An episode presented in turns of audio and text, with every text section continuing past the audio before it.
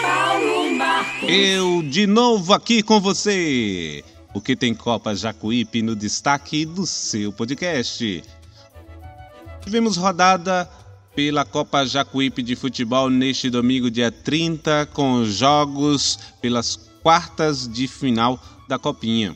Nova Fátima perdeu em casa para Capim Grosso. Capim Grosso segue aí invicto na competição. Capim Grosso 4, Nova Fátima 3. Em Gavião teve empate. Gavião 0, Serra Preta também 0.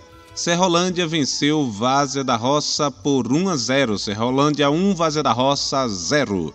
E Ipirá empatou com o Riachão do Jacuípe em 1 a 1. Essas partidas válidas pelos jogos de ida das quartas de final da Copa Bacia do Jacuípe. Aí continua o campeonato com os jogos no próximo final de semana. Aí os jogos de volta. Capim Grosso recebe Nova Fátima, Serra Preta e Gavião, Várzea da Roça e Serrolândia, Riachão do Jacuípe e Ipirá. Todos os detalhes você acompanha aqui no podcast Informações sempre também em www.neusacadore.com.br barra Copa Jacuípe. Mandato da deputada Neuza, que também apoia a realização dessa competição.